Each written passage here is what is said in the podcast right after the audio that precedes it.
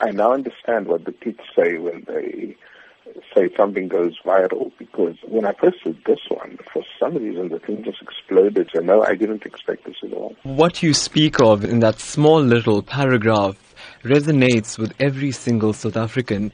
Help me understand what went through your mind when you watched that funeral service, seeing the entire nation come together like that.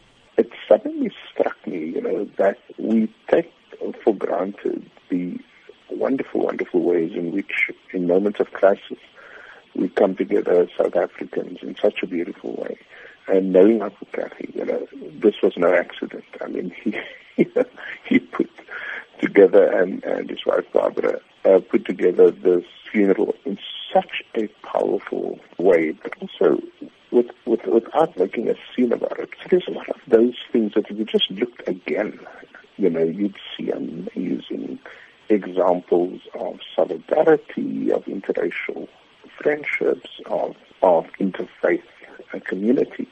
And, and would you say then Ahmed Kathrada has achieved a great deal of his objectives of creating a non-sexist, non-racial, democratic South Africa? No, absolutely. When Ahmed Kathrada died, I had a sense, you know, of one of the last of South African royalty almost, as Neville Alexander used to call them, you know, the Walter Sisulus, the the Nelson Mandelas, and uh, Govan Mbeki, and of course uh, Ahmed Kathrada.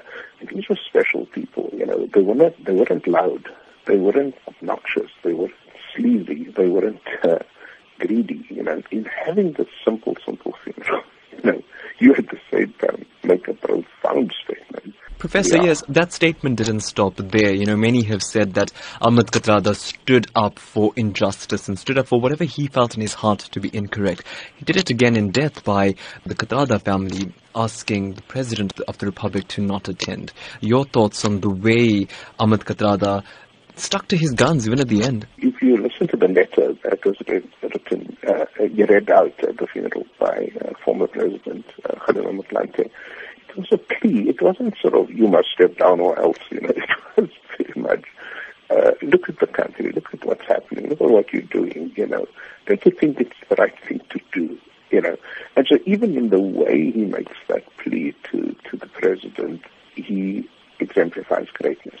You know, it comes at a time when South Africans themselves are facing a great deal of uncertainty. And South Africans often lament to us that they're not so happy about being South African right now. And then you see something like Mr. Ahmed Kathrada's funeral.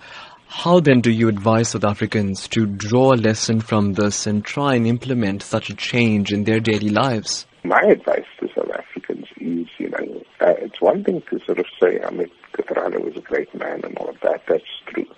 It's another thing to say let's draw inspiration from his life and let's get up again and continue the fight against injustice, inequality, corruption, and the like.